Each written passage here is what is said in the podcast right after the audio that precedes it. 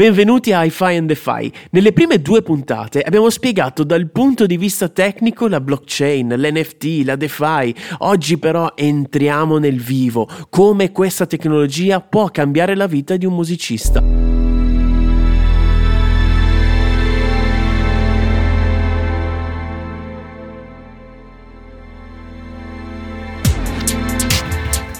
Io sono Oliver Dawson, lavoro da praticamente 20 anni all'interno del mondo della musica, da circa 3 CEO della mia etichetta discografica che si chiama Pluggers. E io sono Matteo Tambussi, sono un musicista che è passato al lato cripto della forza, non è che sia uno sviluppatore, però diciamo se adesso mi metti davanti un codice so che cosa vuole andare a fare. Ho organizzato la mia hackathon qui a Torino, Ethereum nel 2020 e poi da lì ho cominciato sempre di più a lavorare nella ricerca e sviluppo per questo ecosistema. Oggi vi facciamo conoscere una persona che sta lavorando ad Item, uno strumento che ha il potenziale di cambiare totalmente l'industria come la conosciamo. Vi spiegheremo per gradi tutto il progetto, ma restate incollati che il finale è davvero pazzesco, vero Matteo? Sì, intervisteremo infatti Ale Toschi che è a capo del core team di Ethereum OS. È un progetto ovviamente decentralizzato, nel senso che si, si, eh, si, sviluppa grazie all'apporto di tanti sviluppatori, ma diciamo che ha un core di sviluppo a Bologna. E, come, come, tutti i bolognesi ha, dire, ha una vena molto, molto, anarchica, molto molto molto creativa e dedicata all'arte e a tutto quello che è insomma i mondi della filosofia e, e, della, e della, anche un po' fantasy. È un grande appassionato di manga, di anime, di fumetti, di gaming ed è un progetto che ha un lore, cioè un, un immaginario molto molto ricco e nutrito. E i Tirano S è un progetto adesso per entrare nel vivo, è un progetto molto innovativo a livello di Ethereum, non soltanto per quello che è la musica, che è il nostro oggetto, del, della serie dei podcast, ma anche, anche, proprio per quello che è la cooperazione a eh, progetti di in, impresa piuttosto che artistici, collettivi, eccetera. È veramente una cosa, un, un operating system per chi vuole creare su Ethereum. Per quanto riguarda la musica, noi cercheremo di capire da Alessandro quello che si può fare appunto con Item, che è il loro, il loro standard NFT per ora lo, lo, nominiamo così, dopodiché Alessandro ci spiegherà più nello specifico che cosa è item effettivamente. E eh, ci mostrerà anche un pochino qual è la suite di applicazioni che Ethereum OS presenta. Ma direi cominciamo con l'intervista e benvenuto Ale. Ciao. Io direi partiamo magari in ordine anche un po' cronologico. Tu chi sei, do- dove sei, che cosa fai e come sei entrato in questo mondo? Uh, quando iniziai a guardare Ethereum, fu nel 2016, ero in Silicon Valley, ero preso nel web 2, comunque in una mia startup, eccetera. Tra l'altro in quel momento ero da Y Combinator proprio, che è un famoso acceleratore. Per quanto riguarda il mondo cripto, ero abbastanza scettico prima di conoscere Ethereum, perché non vedevo una grande evoluzione nel, nella moneta, e nell'andare contro le banche, eccetera, ma eh, quando scoprì Ethereum e scoprì l'idea di eh, eseguire software eh, per comunque avere applicazioni o comunque oggetti non censurabili, non gestibili da governi, e, e lì mi si aprì un mondo di wow, questo è come dovrebbero essere le piattaforme, questo è come dovrebbe essere Amazon, questo è come dovrebbe essere Facebook. E da lì iniziai a vivere di Ethereum, cioè nel senso proprio a lavorare in questo ecosistema e voler per forza eh, cercare di eh, fare qualcosa per portarlo in quella direzione, cioè nella direzione comunque della decentralizzazione totale specialmente del, del fatto di, di, di, avere un mondo in futuro dove, indipendentemente da dove una persona nasce, quindi che nasca in Italia, in America, giochi la stessa partita, sia in termini finanziari che in termini principalmente di, di innovazione.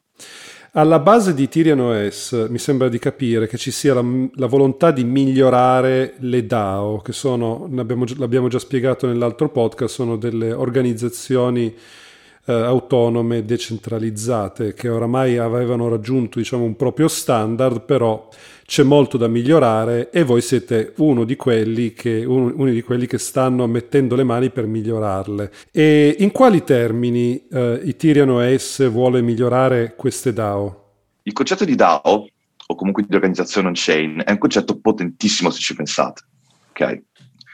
Perché si tratta di eh, governare on-chain in maniera anonima, può essere usato ovunque. La tecnologia è ancora minimale, però il suo potenziale sul lungo termine viene super apprezzato eh, da tutti.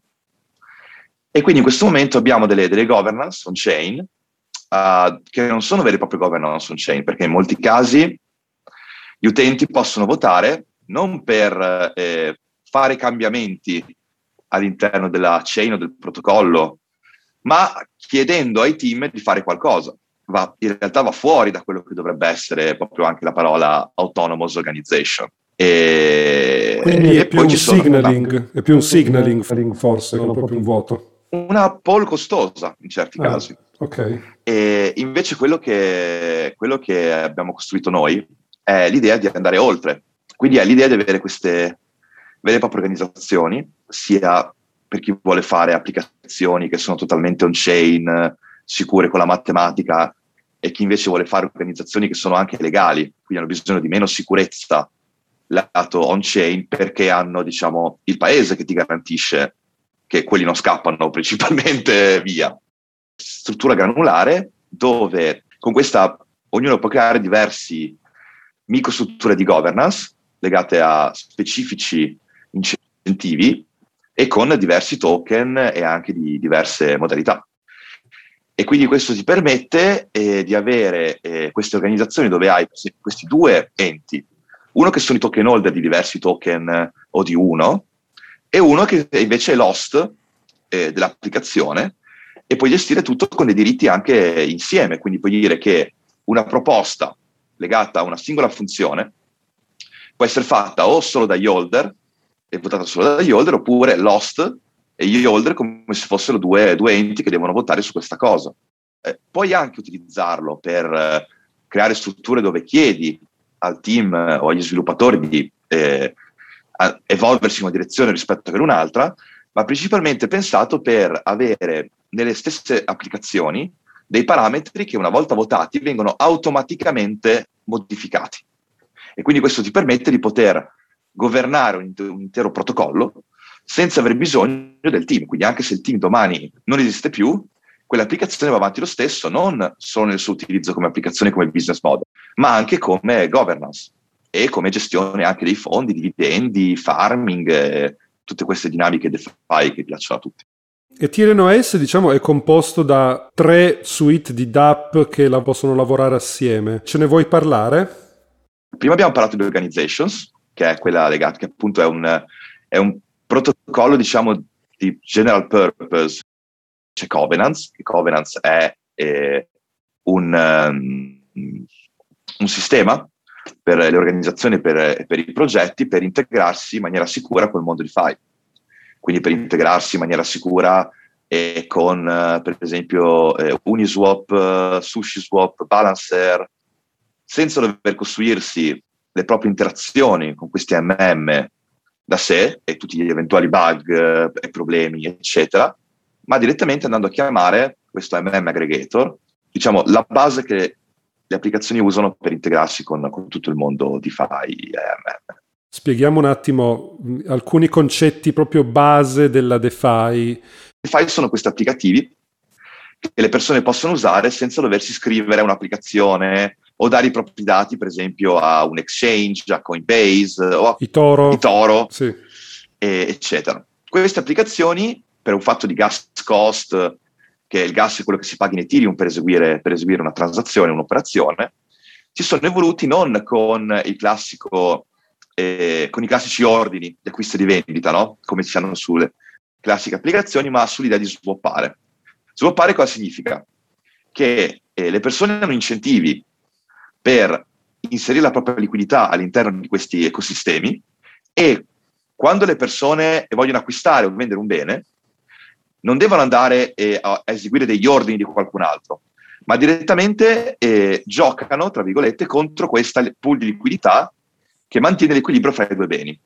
Questa cosa si è super evoluta, è diventata diciamo la base del mondo della finanza decentralizzata, quindi tutte le applicazioni semplicemente scrivono sopra eh, queste, queste, pool di liquidità e, e, quindi è dove principalmente si scambia, dove si mette eh, la liquidità, dove i progetti mettono la liquidità, dove i progetti fanno reward per gli utenti per mettere liquidità all'interno, che è appunto il farming, ovvero tu utente, holder, metti liquidità dentro questi protocolli, quindi lo, il token, l'oggetto è liquido, e io progetto, ti do un reward nel tempo perché, perché tu mantenga la liquidità lì dentro. Facendo un, esempio, facendo un esempio, che magari possa, mm, dire, possa, attaccarsi a quelli che sono gli use case del, de, dell'audience, potrebbe essere se io creo una, una label on-chain, cioè una, un'etichetta musicale on-chain e voglio dire, condividere con il, la fanbase i token uh, di governance, uno dei modi per distribuire questi token è appunto andare su una MM, come hai detto tu, aprire quindi una di queste liquidity pool, quindi cosa vuol dire? Io metto un tot dei miei token più un tot di un controvalore in, uh, in un'altra coin piuttosto che direttamente in Ethereum e a quel punto tramite il contratto di farming la gente può usare questa coin in Ethereum per dare più peso a questa liquidity pool, per dare più grandezza, più mole. È così che funziona. È un sistema molto bello perché eh, ci sono progetti che veramente sono molto, diciamo, che piacciono molto alle persone, quindi le persone sono molto felici di eh, ottenere, tra virgolette, eh, i token di voto dando liquidità al, all'intero ecosistema e questo è bello. Quindi, giusto per essere molto chiari, visto che non sono assolutamente un esperto, qui, qui si tratta quasi di un sistema operativo, un, un ambiente di DApp sopra Ethereum. Questo sistema operativo fa in modo che eh, gli sviluppatori non sviluppano le applicazioni come fanno oggi, cioè, è vero, oggi ci sono degli standard, per esempio il token standard 721 di NFT, no? che è un contratto, un codice standard che tu, di solito gli sviluppatori cosa fanno? Prendono e cambiano due o tre dinamiche con il loro computer e dopo lì che lo mettono su Ethereum. Okay? Il problema qual è? Che con questo procedimento, e in molti dei casi questi sono buggati, oppure ci sono degli hack fatti proprio da chi sviluppa i progetti. E Ethereum OS ti permette di sviluppare in una struttura fatta a factories. E quindi cosa fa lo sviluppatore? Lo sviluppatore non prende quel codice, se lo modifica nel proprio computerino e lo butta dentro la chain, ma cambia varie variabili e magari lo estende, ma per forza attraverso la blockchain lui può solamente clonare quel codice. Quindi tu sei sicuro che quelle parti di sicurezza che servono per garantire agli utenti che quell'applicazione è fatta bene, è molto improbabile, quasi impossibile, che gli utenti abbiano problemi a utilizzare quell'applicativo. Ma parliamo della cosa più interessante, più il succo, no? Che è Item. Yes. L'ecosistema di Ethereum è molto nuovo. Quindi abbiamo il mondo DeFi, il mondo NFT. Ma eh, in realtà, vista da una prospettiva più da sviluppatore, il mondo NFT eh, non è un mondo staccato rispetto al mondo DeFi. È un'evoluzione dei token utilizzati nella DeFi, ovvero dell'RC20. Per esempio, una cosa che puoi fare con gli NFT che non puoi fare con gli RC20, per fare un esempio, è poter trasferire 20 token in una sola transazione a costo di una transazione sola, si chiama batch transfer. E quindi stiamo cercando di portare il mondo della finanza ad attaccarsi a questo standard piuttosto che allo standard vecchio, ovvero l'RC20. Item è un oggetto su Ethereum che non è un NFT o un RC20, è un oggetto che funziona sia come NFT, ma anche come RC20 per esempio, la, la, tua canzone, ma questo non vuol dire che tu quella tua canzone la puoi usare solo su OpenSea o su Rarible, ma quella tua canzone puoi anche metterla su Uniswap, che è di DeFi, e utilizzarlo come se fosse un token normale. Quindi un token ad esempio di governance, quindi di governance. è incredibile questa cosa qua, è veramente incredibile. Quando l'ho scoperta ero al settimo cielo. È talmente, è talmente, figa che in questo momento non riesco neanche a processare bene esattamente qual, quale può essere l'applicazione reale. Cioè, voglio governare una canzone. Come può Ethos e Item sostenere questa nuova creator economy eh, decentralizzata? Un caso, un caso d'uso. E posso farne tre? Perché ce ne sono certo, uno, vai, vai, vai. vai, numero allora, uno. Numero uno è, eh, per esempio, e adesso questa, questa, nuova economy decentralizzata, per esempio, nella maggior parte delle, delle, dei casi, viene fatta per esempio su OpenSea o su Rarible attraverso delle pre-sale, delle, delle, vendite appunto degli oggetti NFT, per esempio.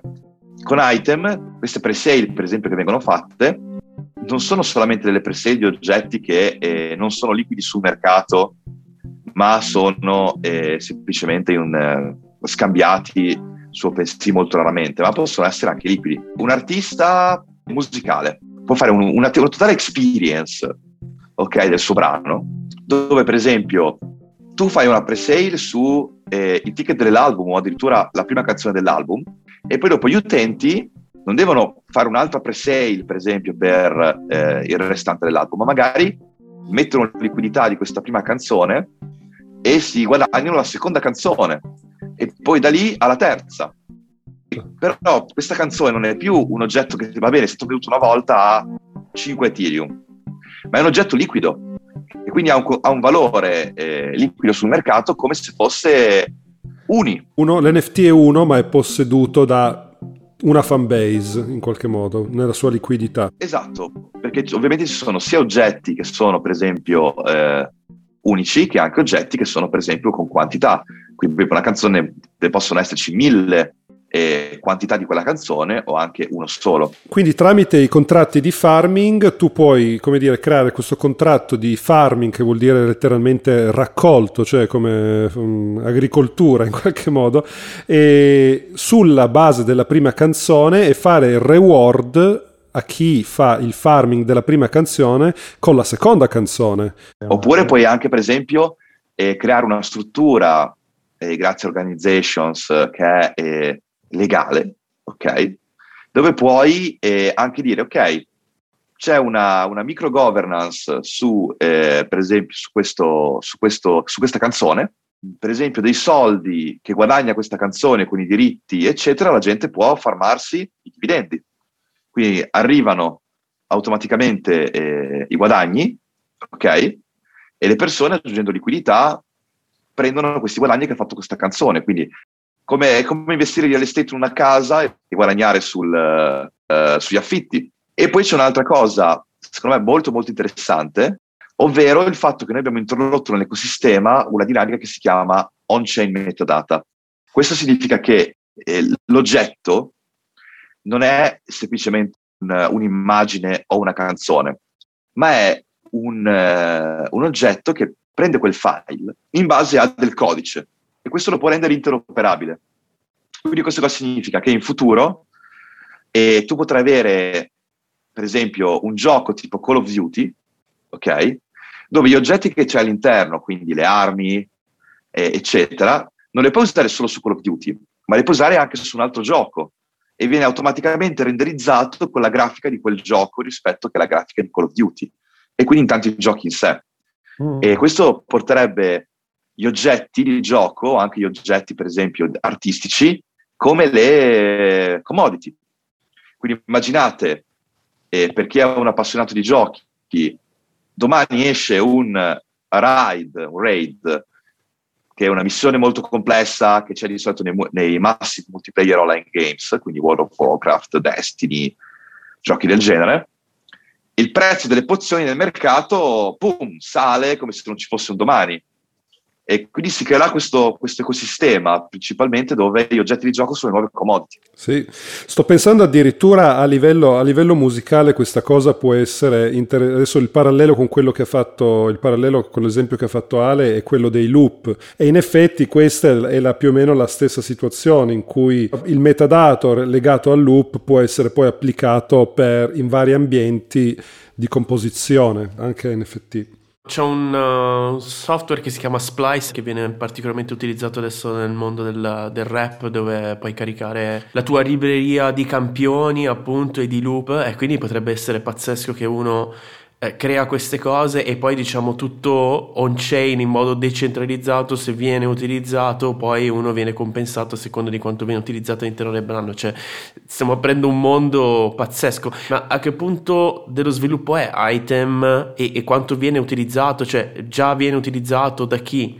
Per adesso online c'è la versione 1 di item, che è item v1, piuttosto figo, uh, e, e, diciamo ha meno funzioni rispetto ad Item 2, che è imminente l'uscita, è il 21 di novembre. Wow.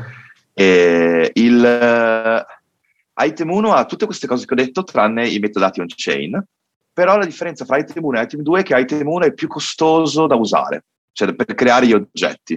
Perché una cosa che abbiamo fatto fra Item 1 e Item 2 è che su Item 1 ogni oggetto deve avere per forza una sua, eh, diciamo, collezione. Quindi tu devi pagare per creare la collezione, Ethereum ovviamente, le figlie Ethereum, su quello non ci si può fare niente. Eh. Invece con Item 2 siamo voluti andare totalmente oltre questo e gli oggetti non hanno più bisogno di una collezione. Quindi tu puoi creare gli oggetti e li puoi portare in una collezione anche successivamente, oppure addirittura cambiare la collezione. Questo qua ti permette anche di fare una cosa che non esisteva nel mondo NFT prima, ovvero il mondo NFT normale, tu puoi fare quella funzione che ho detto prima, il batch transfer, ovvero trasferire tanti token a costo di un transfer solo, lo puoi fare però tra collection e collection. Invece con item, qualunque oggetto nel mondo Ethereum, perché tu puoi anche prendere gli oggetti esistenti e, tras- e, e wrapparli all'interno di un item, quindi loccare l'oggetto reale Figo. e mintarci un item che rappresenta quell'oggetto, tu quindi ogni oggetto su Ethereum puoi spostarlo a costo di una transazione, perché dipende dalle gas fee, però tutti insieme in una. Quindi anche per esempio le piattaforme di scambio del futuro, non so se avete mai usato la DeFi, ok? Ogni volta che devi scambiare una roba devi fare la transazione di approve, che item non ce l'ha più già quella di base, ve lo dico. Perché comunque sono quelli 14-20 euro a volta, eh? Cioè, eh, certo, sì, sì, costa sì. Ethereum. Eh? Cioè, se... E poi dopo, in futuro, si potranno fare addirittura scambi proprio tra piattaforme. Per esempio, non so, tu hai 10 token che vuoi cambiare per altri 5, lo fai in una transazione sola. Volevo giusto chiederti se è già utilizzato, cioè che, chi sta utilizzando adesso item. E, e, la, e, la, vostra community è grande quanto, giusto per intenderci? Scusami, eh, giusto per capire, dare un dato. Siamo già comunque una buona community perché c'è eh, su Discord, che è il main della community, comunque sono già eh, 5.000-6.000 persone, che comunque prese organicamente, eh, non prese eh, con, ma- con, marketing, eh, influencer e cose varie. Anche perché io sono un Discord maximalist. Se mi volete sentire, io sono solo su Discord. Quindi... Okay. Possiamo rappare questa conversazione. Ale, sei stato preziosissimo, grazie. Grazie mille per l'invito. In questa intervista abbiamo capito intanto che ovviamente Item si applica a tantissimi campi, non solo quello musicale, ma ci ha aperto davvero tantissime possibilità su quello che potremo andare a fare. E l'altra cosa, Matteo, di cui sono molto contento e credo che sia tanto opera tua, è proprio quello di dimostrare che in Italia ci sono tanti progetti validi e che non, è tutto, non sta tutto succedendo all'estero, ci sono anche persone che, tra virgolette, sono raggiungibili anche un pochettino più facilmente che possono aiutarci a, a sviluppare un mercato italiano musicale nuovo, innovativo. Assolutamente no, io penso che mh, principalmente gli Stati Uniti facciano sempre un po' da apripista in determinate, quantomeno nell'ambito pubblico, perché sicuramente eh, siamo tutti americani oramai, cioè la cultura dominante è quella e chi parla dall'America ha sempre una voce più più, sempre, catalizza l'attenzione sempre più rispetto, non so, a un ucraino piuttosto che a un italiano, piuttosto che a un bielorusso, eccetera. Però appunto la community di Ethereum è molto eterogenea e c'è appunto una presenza europea molto forte e in questa presenza europea la presenza italiana è molto molto innovativa. Diciamo che a livello istituzionale e forse a livello anche manageriale, nel senso di elite italiana, parliamo in ambito musicale delle major, la SIA, eccetera, c'è poca attenzione e poca flessibilità verso questo tipo di innovazione perché necessariamente è una tecnologia che dirompe e quindi c'è necessariamente un po' di eh, resistenza a affidarsi a questi sistemi. Però come vediamo, come abbiamo visto oggi, c'è chi è al lavoro per offrire eh, dei ponti verso questo tipo di finanza e di business model decentralizzato anche per le arti e per la musica. Anche in questa puntata, come sempre, c'è un esercizio. Vai Matteo! Ok, allora per l'esercizio di oggi, dal momento che insomma cerchiamo di rimanere in tema con item, mi sembra interessante eh, dirottare l'esercizio verso item. Andate sul eh, sito di item. Esatto, ce l'ho qui, ethos col th.eth.link. Comunque trovate il link in descrizione. Dopodiché eh, andate su create, ovviamente Uh, lavoriamo in testnet, quindi su Metamask siate sicuri di essere sulla rete test di uh, Ropsten e ovviamente dovrete avere dei test Ethereum, quindi cercate una faucet, ne abbiamo già parlato l'altra volta, che vi possa dare qualche test Ethereum. Andate su appunto Create e provate a creare prima una collezione e poi appunto a generare un item. Dopodiché prendete l'indirizzo dell'item e ce lo inviate uh, al form in descrizione. Scriveteci quindi e hi-fi and DeFi giunge al termine, cercateci su Twitter a hi-fi and DeFi e cercate Ethereum at EthereumsOS. Potete essere aggiornati su come si muove il mercato con la nostra newsletter hi-fi and DeFi www.substack.com. Un ringraziamento speciale va a Simone Prandi per il montaggio. Alla prossima puntata. Ciao!